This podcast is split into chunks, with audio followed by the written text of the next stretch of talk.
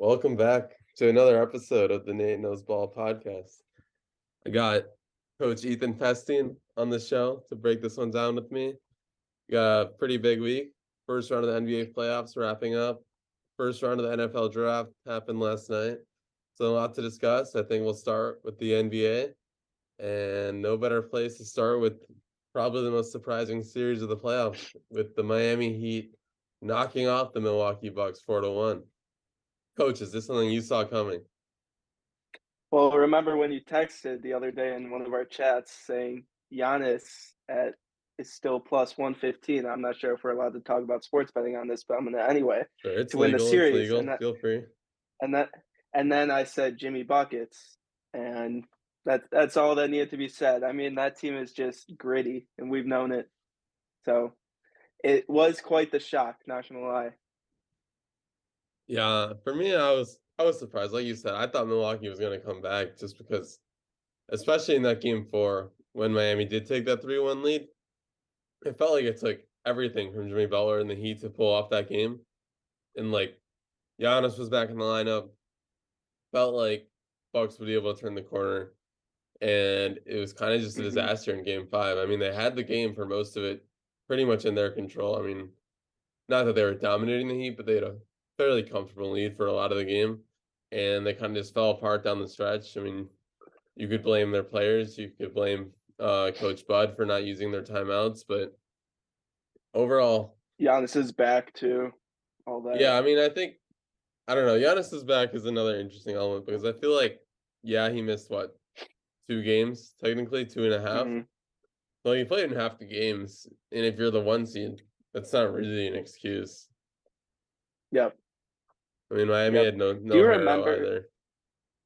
Yeah, that's true. Do you remember what the score was of the Bulls game, Bulls versus Heat, to get to that eight seed? I, I don't Uh, remember. I'm just asking. It was close most. I mean, they didn't, they didn't kill us. I don't think.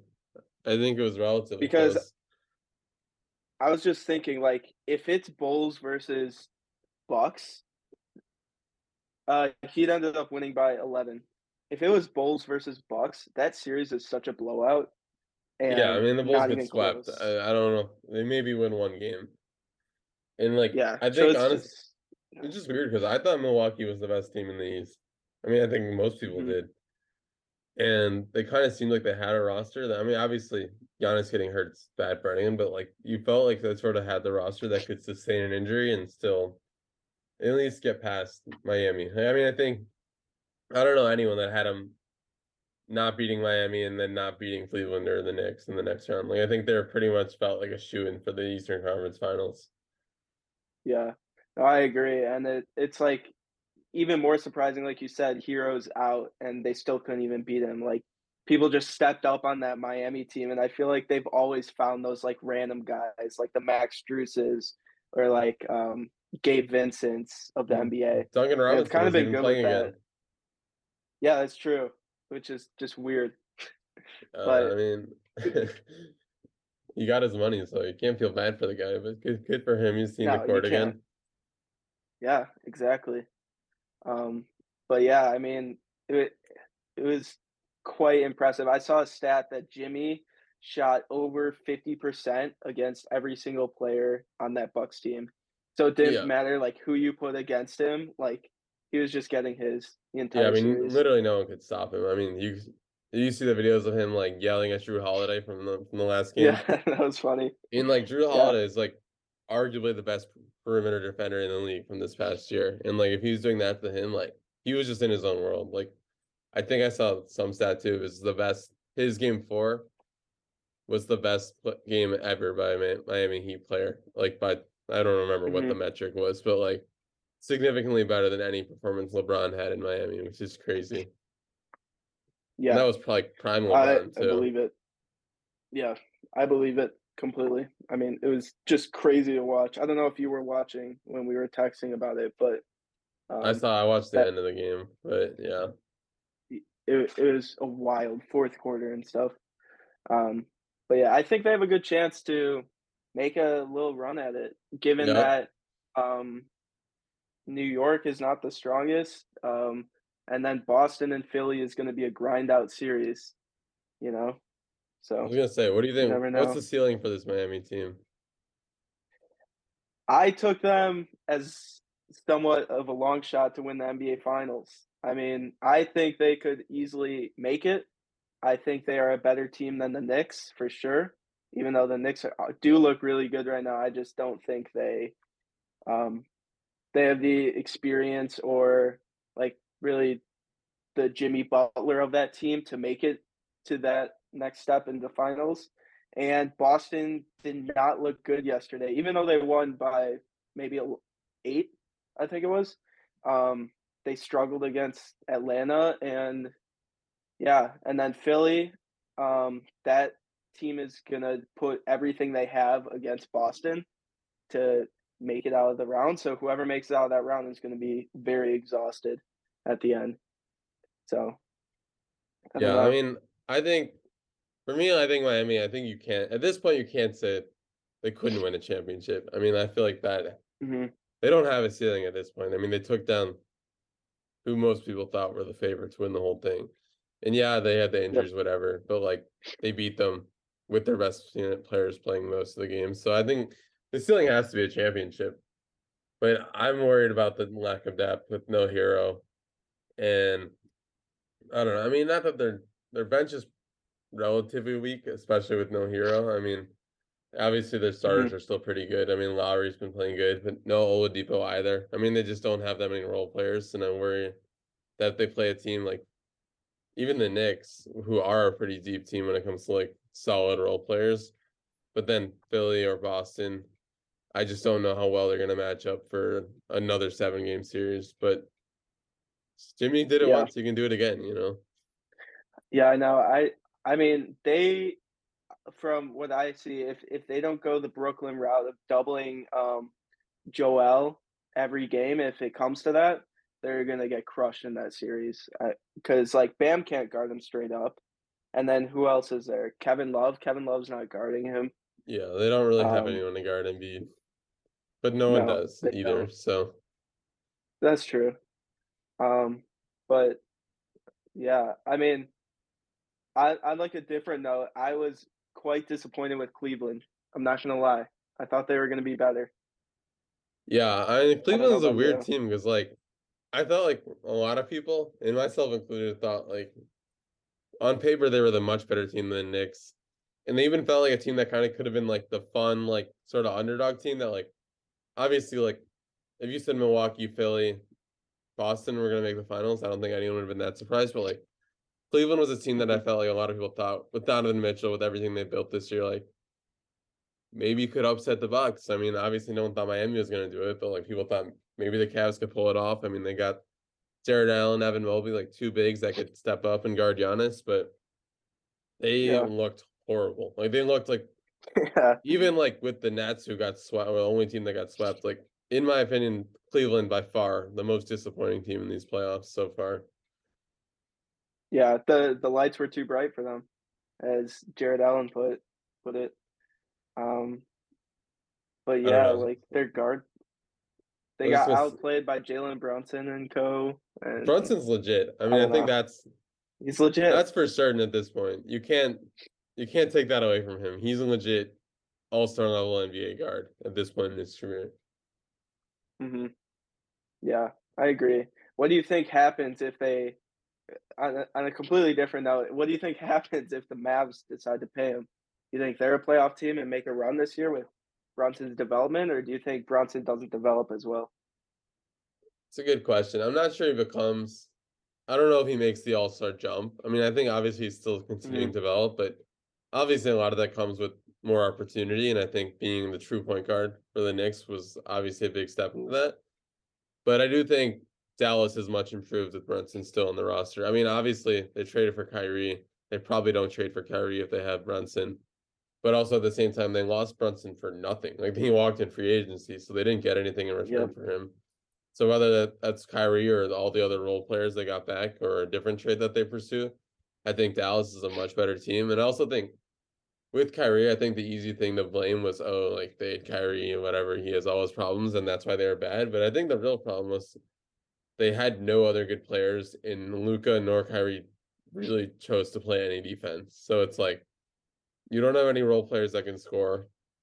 Christian Wood was a liability on both ends, and you don't have any guards that can defend anyone. And that's just not as good as Luka is and as good as Kyrie is, it was just never a recipe for success.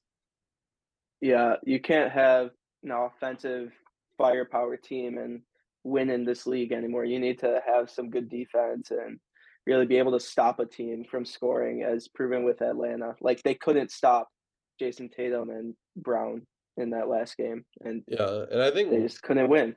Just to go back to Cleveland for a second, I think that's one of their main flaws, which I'll ask in a second if what you think they need to address in the offseason. But Garland and Mitchell don't really. They're both short. I mean, Garland's what six three. Donovan Mitchell's like six two, even shorter, I believe. Like they couldn't guard anyone. They couldn't guard Brunson. They couldn't guard R.J. Barrett. Like they couldn't guard anyone on New York.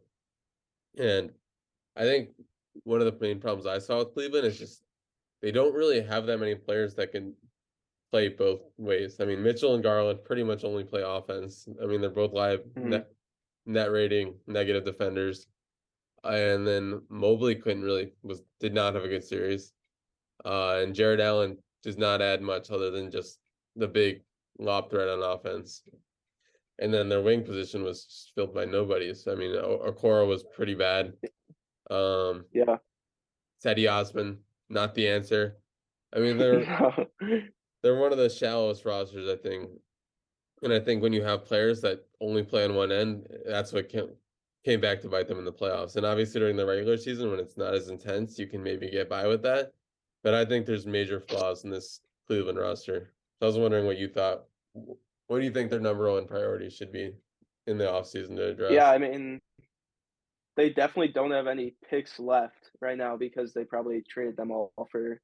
Yeah, I think they're all gone. And yeah. And so with that, they can't like address that need for defense in the draft or like a young player to develop, which they already have a ton of. So getting that like vet defensive presence at both the guard and the wing spot would be quite helpful for them, especially like coming down in these late stretches in the games, like when they need a stop and Mitchell and Garland like can't give it to them. Because it really all depends on your point guard play nowadays. Besides if you're Giannis or LeBron or whatever, and like um, being able to stop a point guard is so crucial in the NBA to having success. Yeah, I mean they definitely have the guard play. Just I don't know. My I worry about the two big things too. I mean, obviously it worked in the regular season, but there's a reason you see very few teams that have two bigs that can't shoot. And whether that means Mobley developing a jump shot or at least just a capable jump shot. And I think he's he can shoot the mid range a little bit, but he's not really a three point threat whatsoever at this point. And Allen obviously doesn't really take any jump shots at all. So I wonder if you move on from Allen. Obviously, you're keeping Mobley. I mean, Mobley's I think the franchise cornerstone at this point. But I wonder if you trade Jarrett Allen and try and move Mobley into more modern day five. Yeah, I I don't know if they trade Allen because if I remember correctly, he's on such a team friendly deal for how good of a center he is. Yeah, I think it's and, like 20 mil a year ish. Yeah. And and so I just think like getting a guy at that value for like his production is like very hard. And I think they would find it very difficult to move on from him. Yeah, that's a good point too. I mean, I'm not sure they get the same value, but I think it'll be mm-hmm. an interesting offseason for Cleveland. I think they're kind of at a crossroads where it's like you know you have good pieces to compete, but like you gotta you know you gotta do something to really elevate to the next level. But maybe I don't yeah. know. Maybe Evan Mobley develops into a superstar. I mean, it's only a second year, so you can give him some time. But yeah, that team's young, so you never know. We'll see. Disappointing, but obviously Knicks Heat. Mm-hmm. Sounds like you got the Heat. I got the Heat. I think it'll be a good series though. Miami, New York, that's always fun. Yeah. You know. Um, good rivalry in the past. But I don't know. I, I think like RJ Barrett, I don't know who they're gonna put on Jimmy Butler. Um, but probably Hart. I think Hart's gonna try. You think Hart? Yeah. Yeah. I mean that's it's it's tough for him, but he's a good defender. He's very good. Yeah, I mean um, Hart's the gritty guy and uh, he'll he'll do his best. Yeah, I I know Julius Randle is banged up for them. Um, I don't know if he's out for however many games, but Yeah, I I assume he'll know he's play, hurt. but yeah, but that's also a big piece for them, even though everyone shits on him a bunch, you know. no, So Julius Randle's really good. I mean, obviously, like he's not like all NBA type guy, but like he's a, he's a legit yeah, all star. I think at this point in his career, I think you can't take that away from him. Yeah, yeah, I agree. Um, but yeah, I got I got the Heat. Let's say, let's say in six. I think they win on their home court at the end of the day. Yeah, Um, take one in New York. the White Hots, the White Hot, yeah, take one in New York, one out of three, and yeah, I think the White Hot crowd has been like revived this postseason. Like you saw the energy in the last few games against Milwaukee, and it, it was good. Like feeding off of Jimmy and stuff. Um, just watching the games, and yeah, I think they they come out of that matchup. What about you?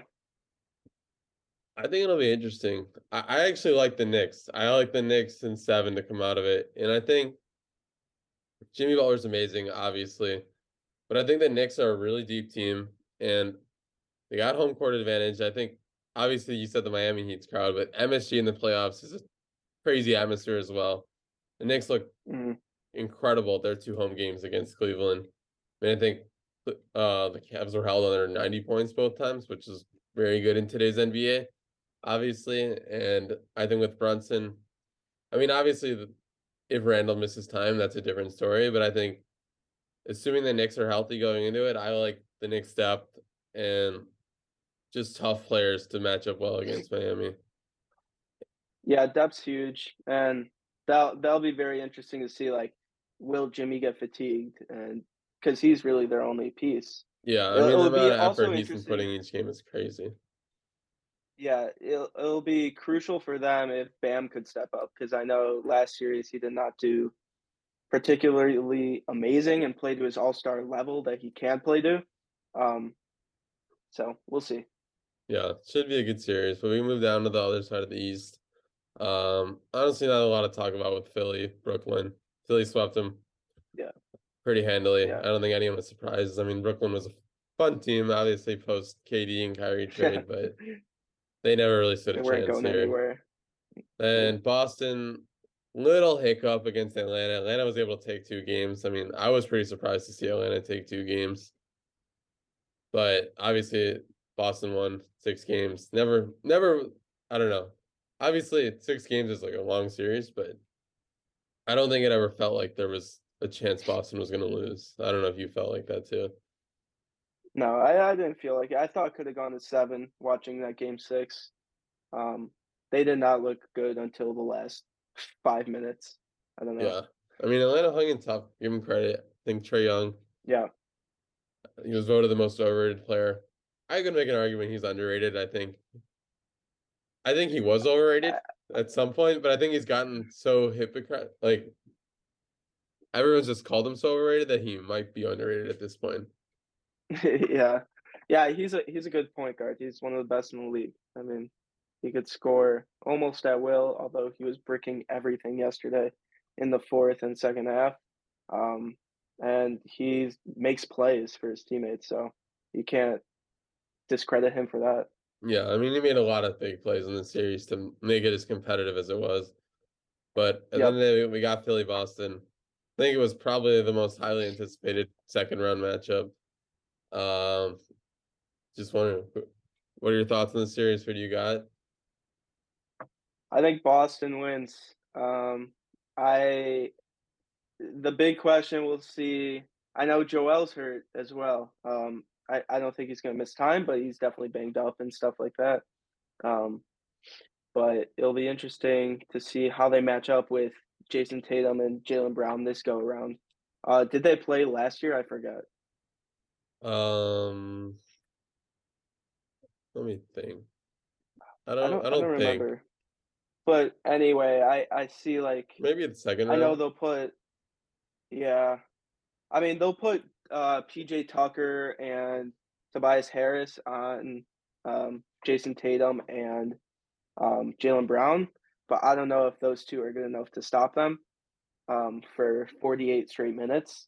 Um, so I I just see them that duo overpowering the the Philly trio on offense. So yeah. Yeah, no, I'm with you. I think Boston's gonna take it. Probably in seven. I think it'll be a deep series, but Yep, I agree. I just worry about Philly because one, James Harden has just not looked great to put it frank. I mean, Yeah. like he's obviously still a very good player, but like he clearly has lost a step athletically and he just doesn't have the same elements of his game as he did back in Houston. But obviously he's still good. It just comes down to him being able to make tough shots and he just doesn't doesn't really do it at the same rate. And obviously I think he's still very good as a playmaker in being a more like traditional point guard, which obviously I feel like he's sort of shifted to over the last like handful of years of his career, but I just think there's not enough offense that's going to be able to keep up with Tatum and Brown, like you said. And obviously Boston's one of the deeper teams. They got Brogdon, Smart, um, Robert Williams, Al Horford. I mean, like they got guys that can match up with them. Obviously, Embiid has a good matchup. I mean, I don't think Al Horford or Robert Williams can guard him one on one, but I think by committee, I think they'll be able to do an all right job. I mean, Horford, although he's slow and he's what, probably 35, 36 at this point in his career. I mean, yeah. he's a vet, he knows what he's doing. I think that'll be a tougher matchup for Embiid than most people would be. And like you said, Embiid's injury worries me a little bit too. And with that too, like I think do you worry for Embiid? I just like going back in his career and then looking forward, like do you think he's trying too hard in the regular season and that it's like hurting him in the playoffs? Because it feels like every year he's either injured for the playoffs or there's some lingering injury and there's some sort of problem with him. Yeah. I mean, with his style of play, like that physical style, like you're gonna get hurt, you know. So I I don't think it's necessarily that he's trying too hard in the regular season. And if people stop trying so hard in the regular season, the NBA is gonna get even more criticism than it already does. You know what I mean? Yeah. And I I saw something that was interesting is like the the athletic trainers, you know how he falls so much during the games. I don't know if this was true or not, but I, it seemed reasonable that they were teaching him how to fall. Like No, that to that's like a thing. I mean, that's like Ja, who we can talk about later, but he's like flying through the air and like just falls over, like he doesn't even like know how to land. yeah, so it to save his like legs and knees and stuff like that, like it's it's a pretty smart move. Um, but I, I don't think he should like stop trying so hard in the regular season. I mean, his fans need it. He he clearly loves to do it, you know, and dominate at all aspects of the game, whether it's regular season or postseason, and just enjoys playing basketball. So he should do this for as long as he can. Yeah. And he's he's already tw- he's already twenty nine. Um, yeah, I mean he's not. older than you think because I feel like he didn't really I mean with injuries, missed he didn't really play like his first two, three years. It Took a while for him to establish Yep. himself. yeah, so at this point, like, why not? You know, you got eight more good years, if that, and give it your sounds all. Generous, but eight, eight's generous for him, but um, yeah, I mean, why not if you're him? So Yeah, I don't know. I think it'll be interesting to see, especially I think assuming he gets his MVP, which I think at this point seems like a lock. If he just changes Yeah, his mentality going forward, because I think he really wanted the MVP. I mean, it seemed like he was very much trying for it. So we'll see Mhm. if he chooses to coast a little bit more next season when he's just not trying to prove anything. But regardless, I like Boston in the series. I think it'll go seven though. So I got Boston in seven, cool. I got Boston in six six. Uh, winning the series in Yeah. Philly. in Philly. Yep. Uh, all right, we can move on to the West. Not much to say for the Denver series. Uh, never was really any doubt, similar to Philly. Obviously, Edward Anthony Edwards had one good game. They stole one game. Gentleman sweep though doesn't really matter. And Denver kind of coasted the whole thing. Then the next series, Phoenix Clippers. This one was really disappointing because after game one, it looked like we were like about to get an all-time series. Kawhi and Westbrook, who looked like vintage Westbrook for pretty much the whole series, against obviously the Suns with Chris Paul, KD, Devin Booker. Like it looked like it was going to be an all-time series. Then obviously the Suns pick up game two, which you kind of expected after they dropped game one at home. And then you find out Mm-hmm. Kawhi's hurt and then he doesn't play any other games. Paul George never comes back. And it's basically just the Westbrook show versus the Suns super team. Yep. Yeah, I mean, you gotta give respect to Westbrook. Like, for all the hate he's gotten and all that, I know the media's respecting him after that series, but um, yeah, I mean, for all the stuff that guy's been through, like, it's pretty impressive how much he was trying and how much, like, how much he did during this series. Besides that last game, the last game he played bad. Um, but he really put up an effort against three, two of the best players in the world. Yeah, I mean, I think I was I was happy for Westbrook. I mean, he had an awesome series, and I feel like, like you said, like the media finally gave him his flowers after literally just being criticized for like three years straight. Like this was this was the Mhm. first like positive Westbrook thing I've seen since like maybe he was in Houston, which was a lot of teams ago for Russell Westbrook. So Yeah, I was that happy That was to- a good amount. I was happy to see him do his thing. I mean, obviously they lost the series. I mean, they lost four straight, but Yeah, he got his props. He deserved but, them. oh. Phoenix advanced easily. Yeah. I mean, once Kawhi was out, you you knew the series was over. But yeah, Denver Phoenix Um, round two should be interesting. Um, yeah. Who do you like? I don't know. It's an interesting series. I'm I'm having a tough time deciding, but because I think with Denver is obviously they, they run their offense through Jokic, which is a good matchup for them against the Suns. Because I don't think Ayton, obviously Ayton's a good athlete, but like I don't think his style is like what matches up against Jokic. I mean, I think it's like his creativity and like opening up passing lanes and stuff for Michael Porter Jr., Jamal Murray, whoever. And I Mm, don't know if Phoenix is going to be able to guard them that well. I mean, obviously, Chris Paul is going to go on Jamal Murray, and I think he can slow him down. But I don't know. I mean, Kevin Durant, obviously, I think he's still a good defender, but like, they're just very, they match up very weirdly. It's very different styles of play. And then, like, because I don't know if Denver matches up against uh Phoenix. I mean, I think they're going to try with Aaron Gordon guarding Kevin Durant, and I don't even know who they're going to put on Devin Booker at this point. yeah, I mean, yeah. I mean, yeah. Who are they going to put on Devin Booker? Probably Michael KC, Porter? KCP. You think KCP? Probably. Michael know. Porter doesn't play defense. He just shoots. He doesn't do anything else. That's true. Who's uh the Suns four? Uh, I guess KD's a four, and then Torrey Craig's a three, right? Yeah, I guess Craig Michael Kogi. Porter. Yeah, whatever. It doesn't matter. Irrelevant.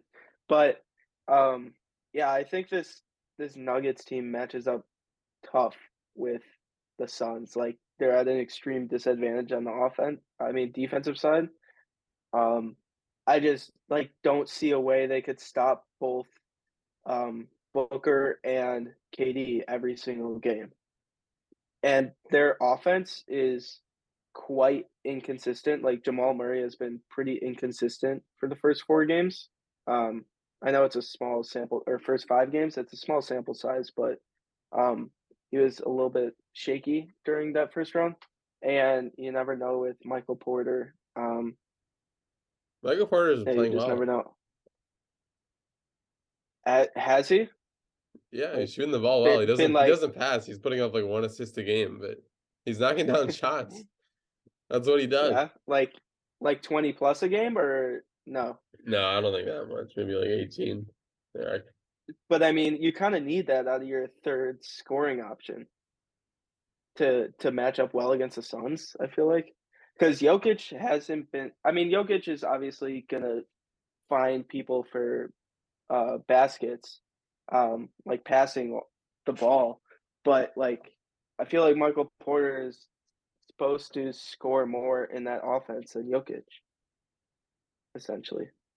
Yeah, I mean, yeah, it's hard because like Jokic is just like it's such an untraditional like play style that they run. Yeah. So like it's hard to tell how they're gonna match up, and I agree. Defensively, they're gonna struggle, but I also think everyone's gonna struggle to guard Phoenix just because you can't Mhm. double Booker or Durant with both of them on the floor. I mean, it's kind of like obviously it's not as good as Durant and Golden State, but because that's when you Mhm. Curry and Clay to deal with too. But I think it's the same Yeah. philosophy where you can't double them.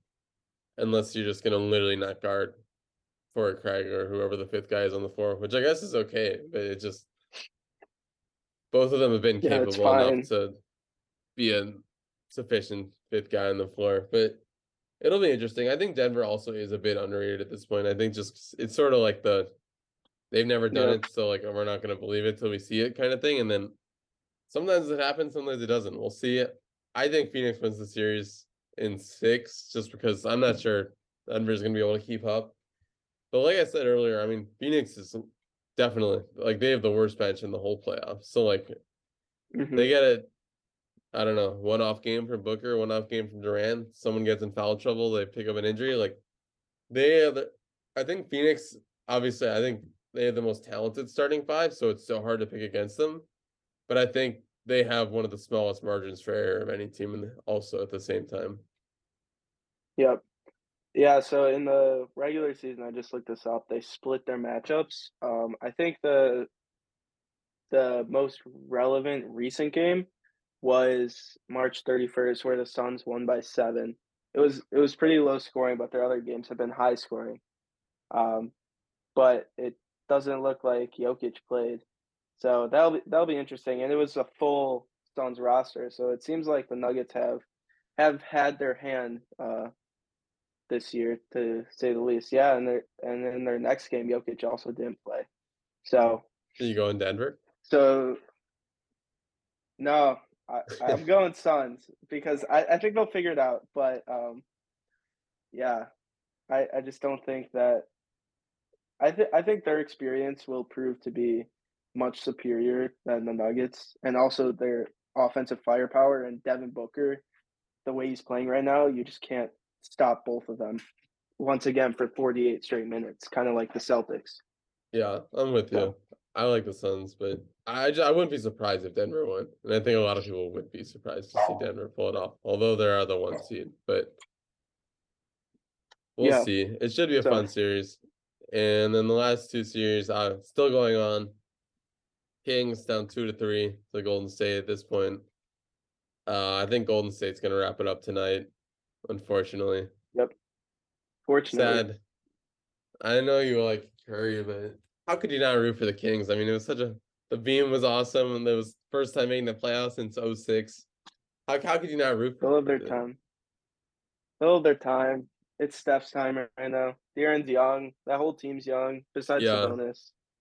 I do think the Kings will be. I mean, at least I don't know about a championship contender unless they make more moves, which I'm sure they'll. They're not going to do nothing, but I do think this team will be a playoff team for the foreseeable next few years. Yeah, I agree. But I mean, Steph looks awesome. Clay looks revived. Um, Andrew Wiggins is playing pretty well. Poole's been a little disappointing off the bench, but Yeah, he had a big game or last I guess game, he though. started. Yeah, he started last game. Um, and then Kevon Looney's been playing like a true big. So Yeah, Looney's awesome, yeah, but he's been uh, yeah, he's been dishing the rock too. He's been getting like six, seven, and eight assists in the the series, it's which is kind basically. Jokic. Pretty much. Yeah, the Warriors are gonna win. Oh. Sucks, but it's fine. I've accepted it at this point. Once they tied up the series, it was over. Yeah. Like once they got it back to two two, it was like okay, this might be it. And then De'Aaron broke his finger. Obviously, he still played last game, but just seemed like the writing was on the Yeah. wall. And then the last series, Lakers up three to two on the Grizzlies. Uh, a lot of drama with this series. Obviously, Lakers take game one, and then sort of took control of the series. Grizzlies bounce back. Somewhere along the way, Ja gets hurt. And Dillon Brooks makes his comments saying LeBron's too old and he's not going to respect him until So he puts dumb. 40 on him. and that just felt like a death wish. I mean, no matter like Dillon Brooks obviously is of all people was going to get attention on it, but like anyone says that to LeBron when he's still playing at this high level, like it just sounds like a death sentence. And I feel like that's what it Yeah. felt like with the next two games with the Lakers taking care of business, both games at home. Obviously, the first game they destroyed them. I mean, it was ridiculous. And then the second game obviously took overtime, but still handled business. LeBron had a great game. But then game five was Yeah. kind of a kind of a letdown game for the Lakers. Bad. Obviously, go back to Memphis, Bad. but like it definitely gave Memphis oh just a slip in the door back into the series. I mean, like it felt like for sure. door was shutting, and all of a sudden, like the Lakers still are obviously the Lakers are still in a good position. I mean, they're playing in LA tonight, and Mhm. ideally you take care of business there. But Memphis has a chance now. I mean, like, would you be surprised to see Memphis come back in the series? No, I was gonna ask you the same thing. Like, do you think tonight is their last chance to win the series? And I, I frankly do.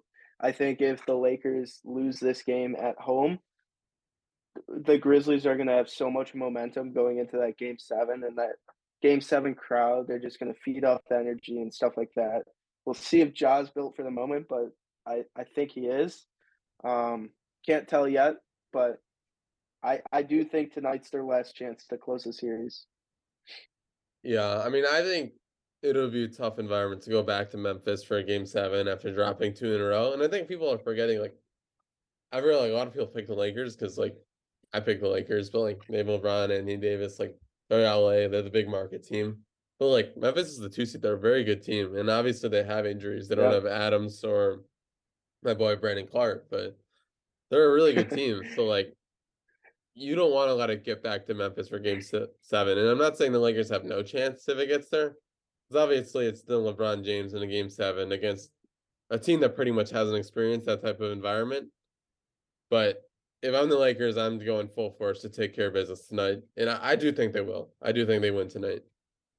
I think they will too. I think LeBron will ba- bounce back. He had a really bad game for So his did Anthony Davis too. game. I mean, they both played terrible. yeah, and he said so I- I Anthony think Davis they'll said he'll play. back. He said he'll play 48 minutes if he needs to. I saw that. I don't know if don't he know can, if he's but can handle that. Yeah. yeah. Um, but yeah, I agree. I think they take care of business tonight. We'll see. yeah, Um, definitely been an exciting playoff so far. I don't want to make a pick on the, that series because you know don't want to get premature with the pick, but uh, But let's say it is Golden State Lakers. Who, who I are you going with? I got the Lakers. I think I just think- I think I think Golden State has four games at home. Oh, the lights. yeah, they have four went out for a games at home. there. So Four games at home. Well, I guess yeah, but I don't know. I think the Lakers match up very well against Golden. Like I do think the Lakers have one of the best defenses in the league, and obviously like uh like they're not gonna get that. Like I feel like that's not how you think of them because you're just like oh LeBron, AD, whatever. But Mhm. like they have so many good perimeter defenders between Vando, Rui, even Austin Reaves has been a good perimeter defender for them. Like they got Yeah, a lot of options to match great. up with them. And I don't know. I don't like the Warriors bigs are good, but they're very one dimensional. I mean, like Draymond does this thing on offense, the Draymond role. It's very niche to him. But like Yeah. Looney and Yeah. Draymond aren't adding that much on offense. They're really only are, are worried about Wiggins, Clay, and Steph. And I think you put I don't know who guards Steph, whether that's Reaves or you. I think you probably put Vanderbilt on him, Vanderbilt or Rui. Put a big on him. And I Mm. think I do think they match up well with them. And I'm not sure the Warriors can guard Anthony Davis or LeBron for that matter. yeah. No, that's a fair point. It'll be interesting if we get there, but Yeah, I hope we get there. I think everyone's hoping we get there. I hope I think everyone is too. But don't count out the Grizzlies or the Kings. Nope. You never know. Warriors don't want to Counting go back them to out. Sacramento. I know we said the, the Lakers don't want to go back to No. Memphis. Warriors do not want to go back to Sacramento. I think I'm more confident that the Kings would win a game seven than the Grizzlies would win a game seven. It's a fair statement. Yeah. Which I don't know. Saying it out loud, I'm not sure because it's like Steph versus the Kings, but it's also the Beam versus Steph. So it's a tough battle. the beam. Yeah. I mean, it's unfortunate they haven't been able to light it as much, but it's also awesome. well, they only light it at home, so they only missed one. It's a big one. Yeah, it was a bad one to miss out on, but that's all right. Bad one. yeah. Um all right. Cool. But yeah, we can take a quick break here and then get back into some NFL draft. All right, welcome back. We got a little NFL draft talk here. First round is completed. All 31 picks with the Dolphins pick just taken away from them. But number one pick was the Chicago Bears pick, but obviously we traded away. The Carolina Panthers. Bryce Young, first Mhm. overall. first Alabama player ever, which I thought was a surprising stat. But I didn't know that. That was Yeah. surprising. first Alabama player ever, but not really surprised with the Cool. pick. I think it- seems like it was Bryce Young for at least the last couple weeks. Obviously, the whole process there was a bit of a revolving door, but it seems like it's settled on Bryce. And I don't know what you think. I think it's the right pick. I mean, I think Bryce maybe his ceiling just from his physical tools is not as high as some of these other guys, but I think it was the safest pick, and I think he's the most ready to compete day one. And I think that's what they wanted. Yep, I agree. They built a little offense around him with pieces that are pretty good, but not like overly like wow. Um, but at the same time, he'll. I think they he's have a- Laviska He's a good right? ball. Laviska, yeah, and Adam Thielen and Miles Sanders. Um, but yeah, I think he'll be a good NFL player.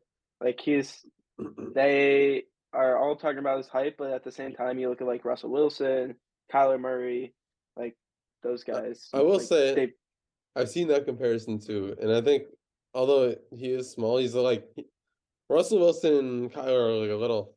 I feel like they're bigger. Like I feel like they got more size to them. Like Bryce is a small guy. yeah. Well, But- I mean, the NFL weight room is always different. And I know the Alabama weight room is different too, but they'll get him on a program, they'll get him right, they'll get him NFL ready, and he'll have good like the best mentors in the game. Like I'm sure of it. Like they'll they'll find them, you know, and to let him play at his style. Yeah, I mean I agree. I think they put him in a good position to succeed. I think I like the pick. Draft draft really started at number two though. Texans on Yep. the clock. A lot of smoke that they were passing on a quarterback, going defense, and then they made the pick that people probably thought they were going to make months ago. Took CJ Stroud out of Ohio State. Um, I like the pick. I mean, I think they had to go quarterback. It's just when you need a quarterback and you're this high in the draft, like it's so hard not to do it just because it's like you don't want to be this bad again, you know? Yeah, and I I frankly love what they did.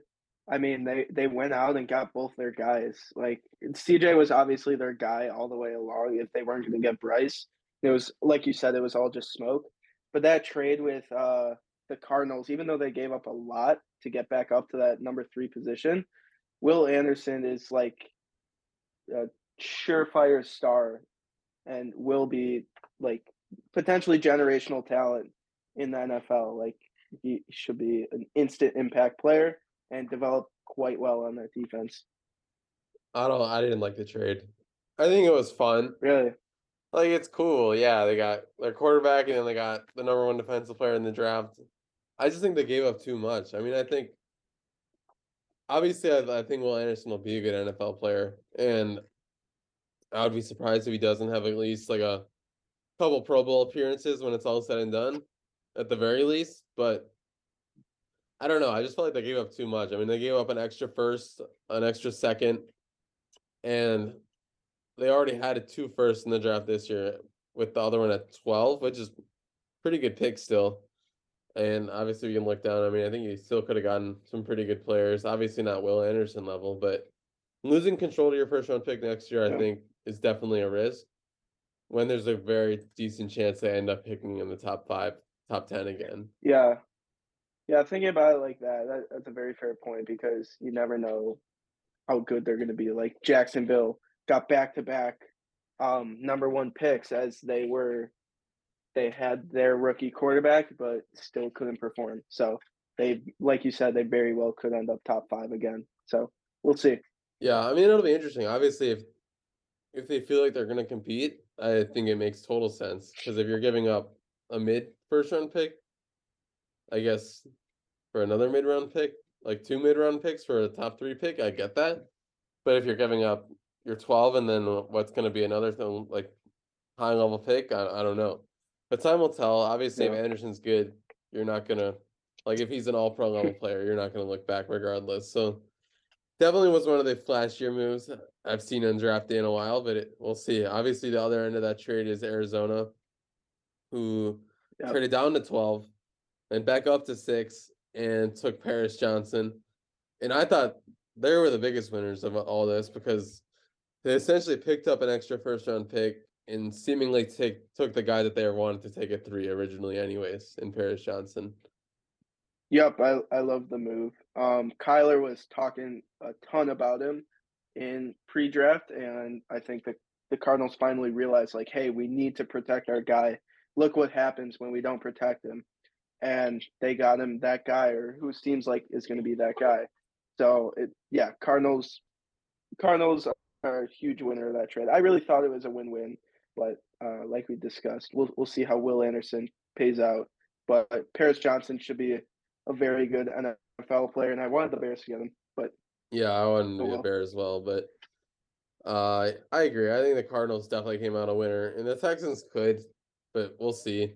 I think the loser of the trade, uh, in my eyes, is Detroit, who seemed like they kind of panicked. Obviously, they, they traded with Arizona to go down to 12. I think a lot of it came down to Seattle taking Devin Wi- Witherspoon at five, who it seemed like was projected to be Detroit's guy. I mean, I think almost every mock had him to Detroit. Uh, the sports books had him pretty heavy minus money to link to Detroit at six. So to me, it kind of seemed like they panicked once he went off the board and were like, okay, we'll move down and see what happens. And then obviously they took Jahmyr Gibbs, who I think is a very talented player. I think he's been getting the Alvin Kamara comparison. I think it's totally fair. I mean, I think he's a very good, elusive running back, but like for me, I don't.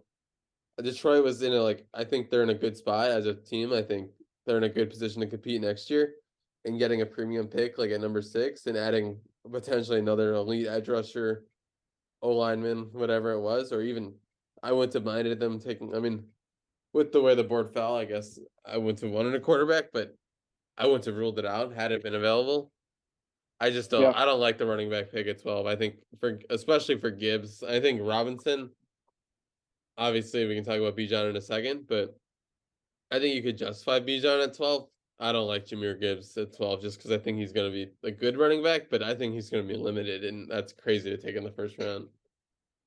yeah, I mean, it's really like a weird because they did go out and sign David Montgomery. They already had D'Andre Swift, and why are you not drafting a wide receiver in that first round who's a first round talent when your stud receiver is suspended six games? You know, it just like didn't make a ton of sense. And even like go out and get that other cornerback, um, who fell to the Patriots. Like, Yeah, Bill Christian Belichick always gets his way. Um, and so I don't know. I I I wa- I was quite shocked by the pick. Didn't really understand it. Yeah, it was just a weird pick, and like who knows, maybe it works out. Sounds like D'Andre Swift's gonna get cut. I don't know if you saw like the GM's thing after. You think cut, I think he's gonna get cut cut. or I- traded? I think they'll try and trade him, but at this point, they probably don't get more than a six, seven if they get anything Fifth? at all. Yeah. Yeah. I mean, I don't know. Swift's weird because like he's been good. He's shown flashes, but also he's never been able to stay healthy when he gets any kind of workload. So I get I get the reason to Mhm. replace him, but I would just I just think although yeah, Swift's been injured, whatever, like I wouldn't have given up all this just to get his replacement. I just think why not just Yeah. keep Swift for another year and see what happens, you know? yeah, exactly. And you have Montgomery if he's like so bad. Yeah, Monty's the man. I mean, I think they like their committee, obviously, with they had Swift and Jamaal Williams last year. But I think that could have just been I think Montgomery's just arguably a better Jamaal Williams. So like, I don't know. The whole thing was Yeah. odd, but you know, I like Gibbs as a player and that was whole that was what Campbell said after he's like he was the highest rated player on our board, so we took him. But to me it seemed like a panic and they just took him. But it is what it Yeah. is. Uh we can go back up Yeah. to the top of the first uh number four, Colts made Anthony Richardson the third quarterback selected. I like the pick. I think he was the right choice over Levis, but I was surprised to see him go four and then obviously Levis not picked at all. That uh that read option and like seeing what that quarterback coach develops him into is going to be really cool because that's the same coach I was listening like yesterday during the draft. Um, I was listening to what they were saying, and that's the same guy that developed Jalen Hurts. Yeah. So seeing what he could do with him will be pretty cool. Yeah, no, I think it's a good fit for Richardson. Um, I thought maybe Richardson would benefit from like sitting behind a veteran for a year and learning a little bit, but honestly, like that's so rare in the NFL nowadays, just with the way the contracts go, and like you pretty much got to decide on the fifth year by year three. So it's like he'll play right away, and I think it's honestly a decent offense for him with Pittman, Jonathan Taylor. Like it's not an incredible offense, but they got playmakers. They got Quenton Nelson, and I think with like you said, with the old Eagles OC as their head coach now, like it'll be an interesting situation. I think uh, I think it'll work out. I think he's got all the raw talent in the world, and he might suck. I mean, it's very well possible. Yeah. I think he probably has the And highest bust does- potential of any player in the first round. But And if he does, they get a top five pick next year, and those quarterbacks look damn good if they really want to get out of um, the Anthony Richardson experience. Yeah, So, I think it was we'll a good see. gamble, so I liked it. But Yeah. move down. Tyree Wilson to Ve- Vegas. Not much to say on that. I mean, there was a lot of, like we said, a lot of smoke about Tyree Wilson maybe jumping all the way up to two. Ended up not being the case, Yeah. and he w- he went pretty much where people thought he was slated to go. I think it's a good pick by Vegas. I mean, maybe not the biggest need, but probably the best available on the board at the time. So I'm I'm with it. Yep. Then this is when it gets interesting. This stretch right here, Bijan number eight to Atlanta, which, like I said, I don't like running backs going early, but I don't hate it if I'm Atlanta. I don't know. It's just like weird to me because I feel like Atlanta is very far away from being competitive. So that seems like the trap that I mean it worked out, I guess, for the Cowboys and Zeke. But I don't know. I just feel like they're gonna run him into the ground before they're even like a competitive team again. And then it's like, what do you why do you make that pick? But it'll be fun with him and Drake London and Kyle Pitts. I mean, they got playmakers for sure. Yeah. They do.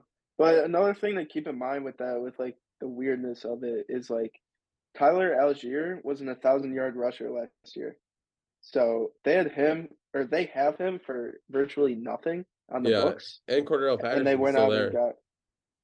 He's still there, so yeah, and so. then they went out and got Bijan. So, just interesting. Yeah, We'll I mean, I think th- they got a good offensive mind in Arthur Smith. Like, I think they'll get creative, but I don't Yeah. know. You know what? I I could see D- them. Desmond Ridder's show. like- He's got all the tools in the world.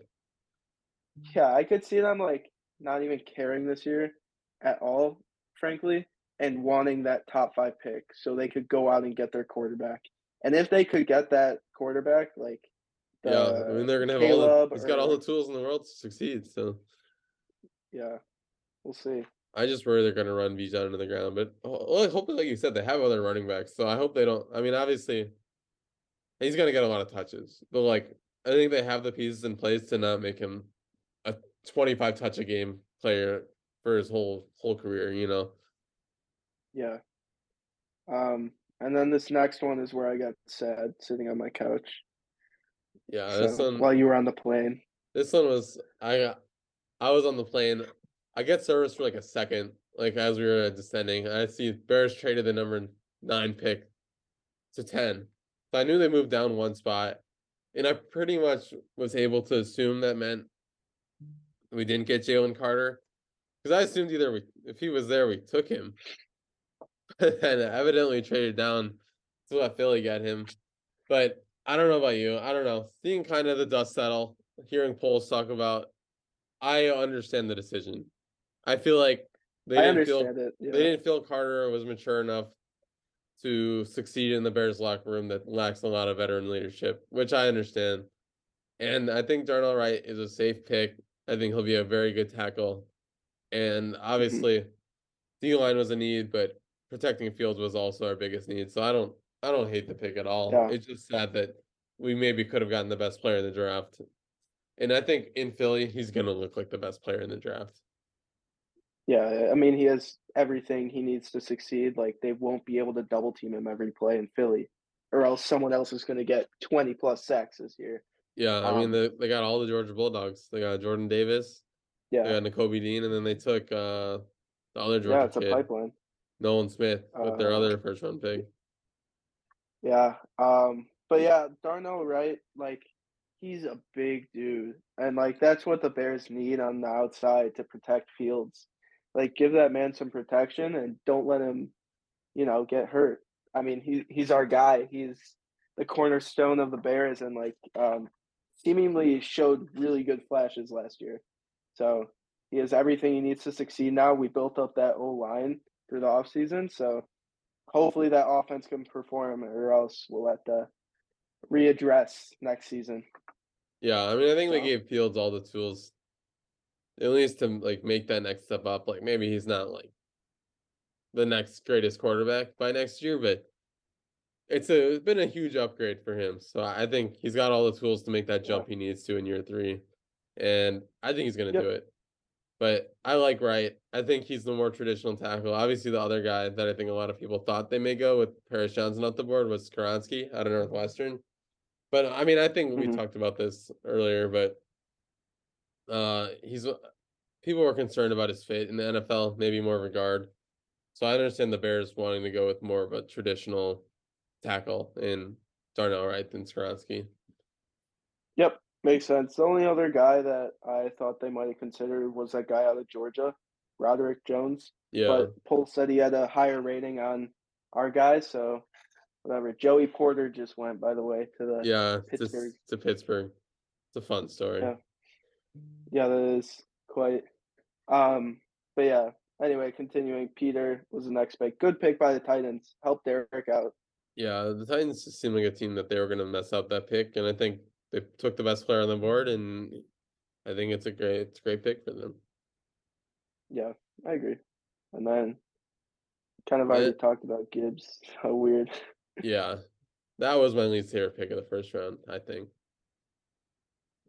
Yeah, it, it just didn't make sense. I mean, there were so many other needs, and like so many other instant impact players. Like, if you wanted one of those guys, like go get JSN, go get a different receiver. But I don't know. Yeah, I don't know. It was weird. Then Green Bay passes on receiver again, which is I don't know. They seem to have this philosophy that they'll be fine, and I guess they have been with Rodgers. But I just thought you're getting Jordan Love his first really NFL looks. Get him some sort of Yeah. talented receiver besides Christian Watson, and they didn't. They went with Van Ness, so I think we'll be good. But like, I really thought they were finally going to go receiver, and then didn't really. Receivers kind of fell. I mean, I thought Jaxon Smith-Njigba was going to be a probably at least top fifteen.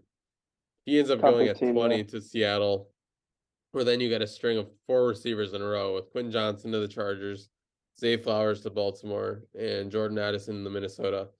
And honestly, I really like like how this went down. I think like all these teams kind of got the best receiver for their fit. Yeah, Like, my think only uh, question was uh, with the Chargers. I didn't really fully understand it. I get it that Keenan and Mike Williams are injury prone. But they also have who? Josh Palmer. I feel like they have another guy that's like a plug and play type of guy.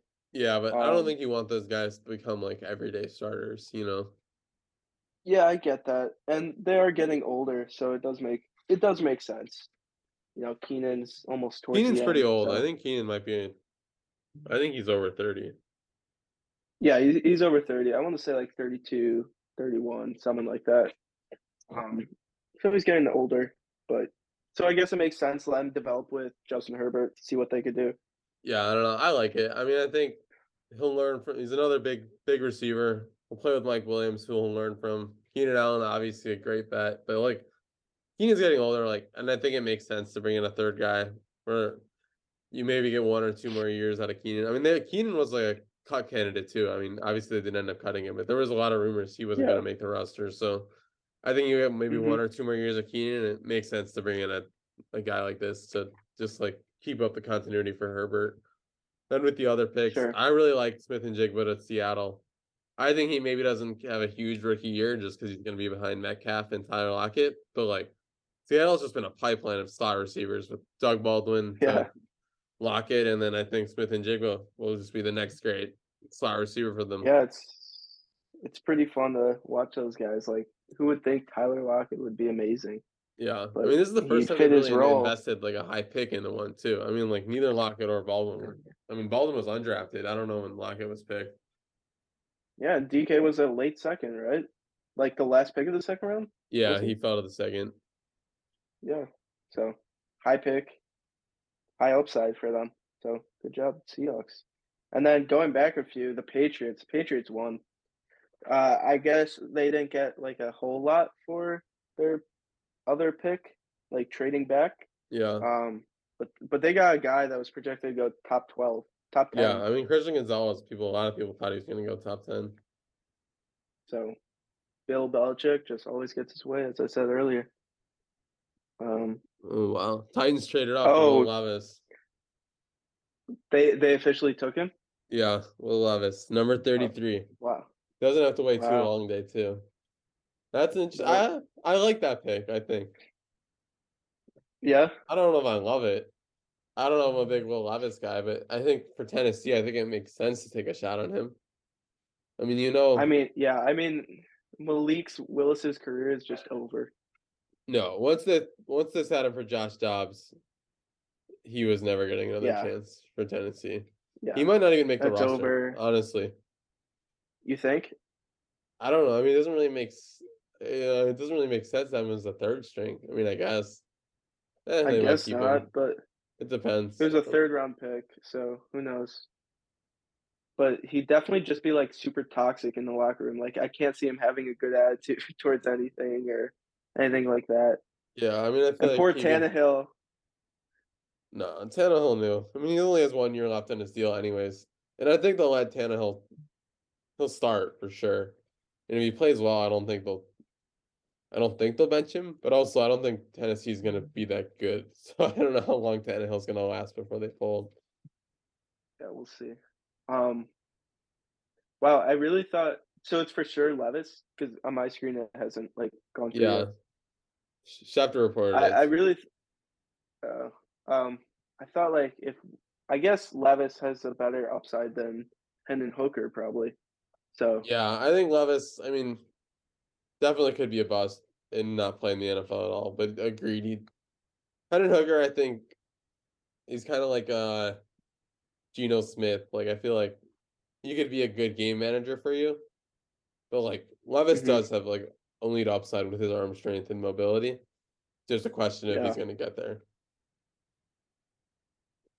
yeah, yep, uh, I like Thanks. Tennessee. I think that's I think that's a good fit for him and for the Titans. I think the Titans well, I don't know. The Titans are in a weird position because like it's either they kind of keep trying to compete or they just like hit the full rebuild.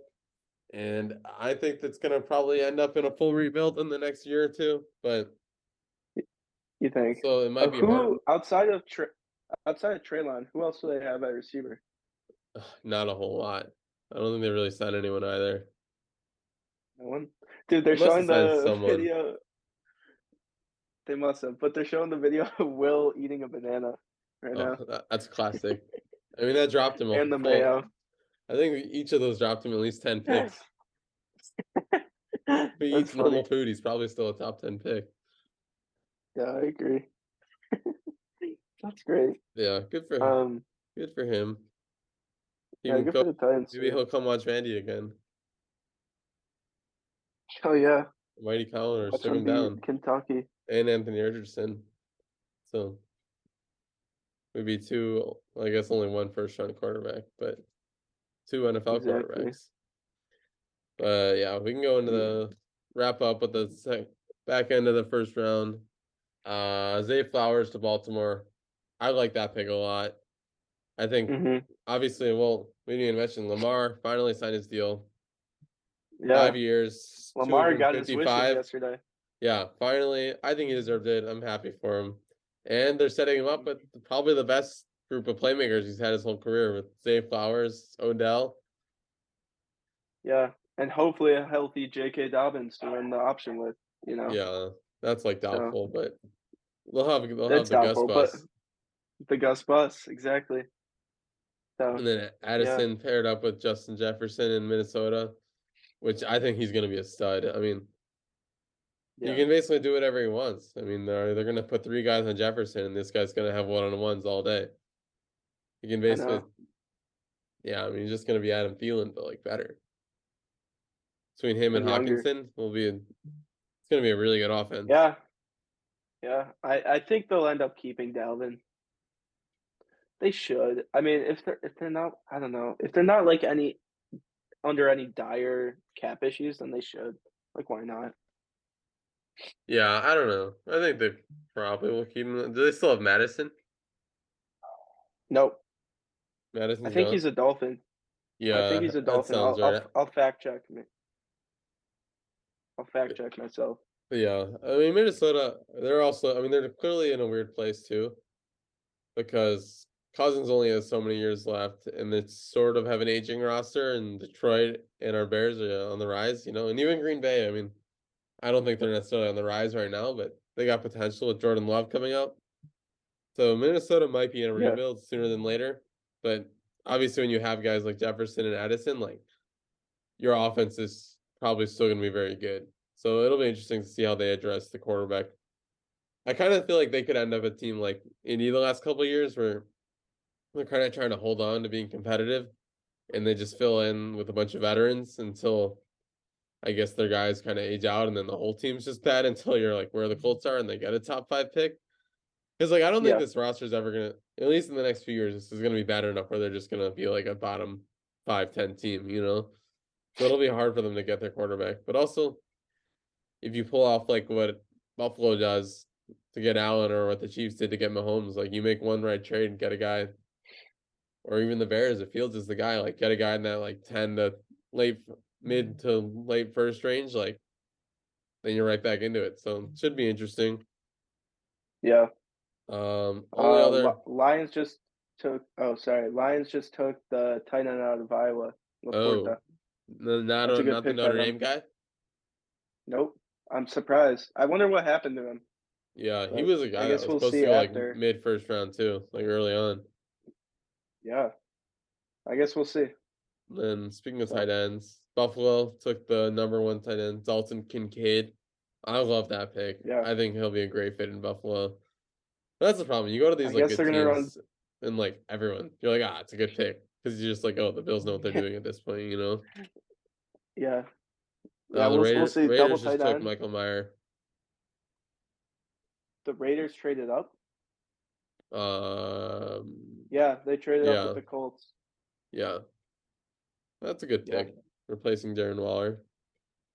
No, that's what they need. You know, their their team is still competing, so they got to. Yeah, Kincaid I like, and then Cowboys took a D tackle out of Michigan. Probably a good pick. I don't know a whole lot about him. yeah, I don't know. That's a new Mickey question, you know. Yeah, exactly. And then then next pick, protect Lawrence at all costs. yeah, seems like a good philosophy.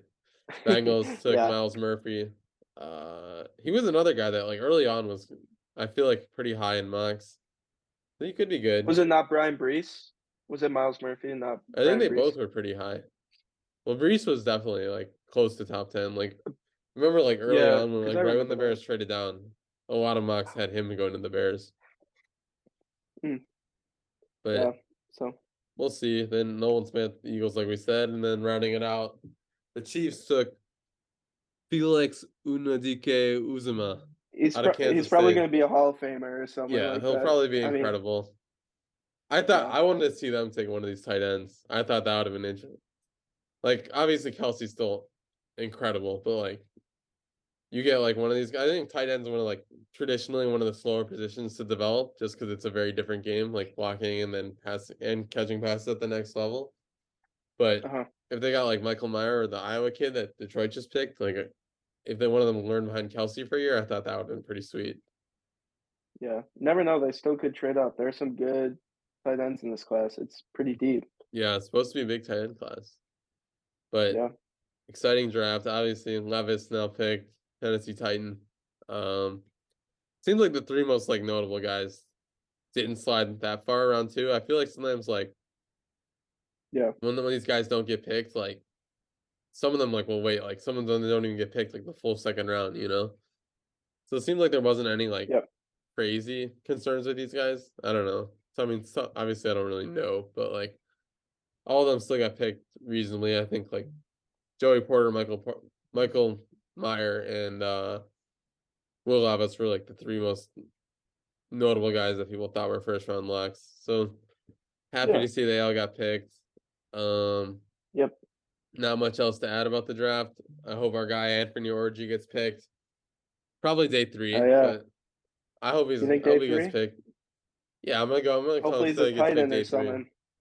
Titan, Cool. maybe a bear. Join that linebacker room. Bear. Yep. But fun draft the so far. Uh, fun playoffs so far, and that's all we got. I appreciate you coming on, Coach. Yes, sir. Thanks, man. Appreciate it. You definitely do know ball. Oh man, you too. Thanks to all the listeners out there. yep.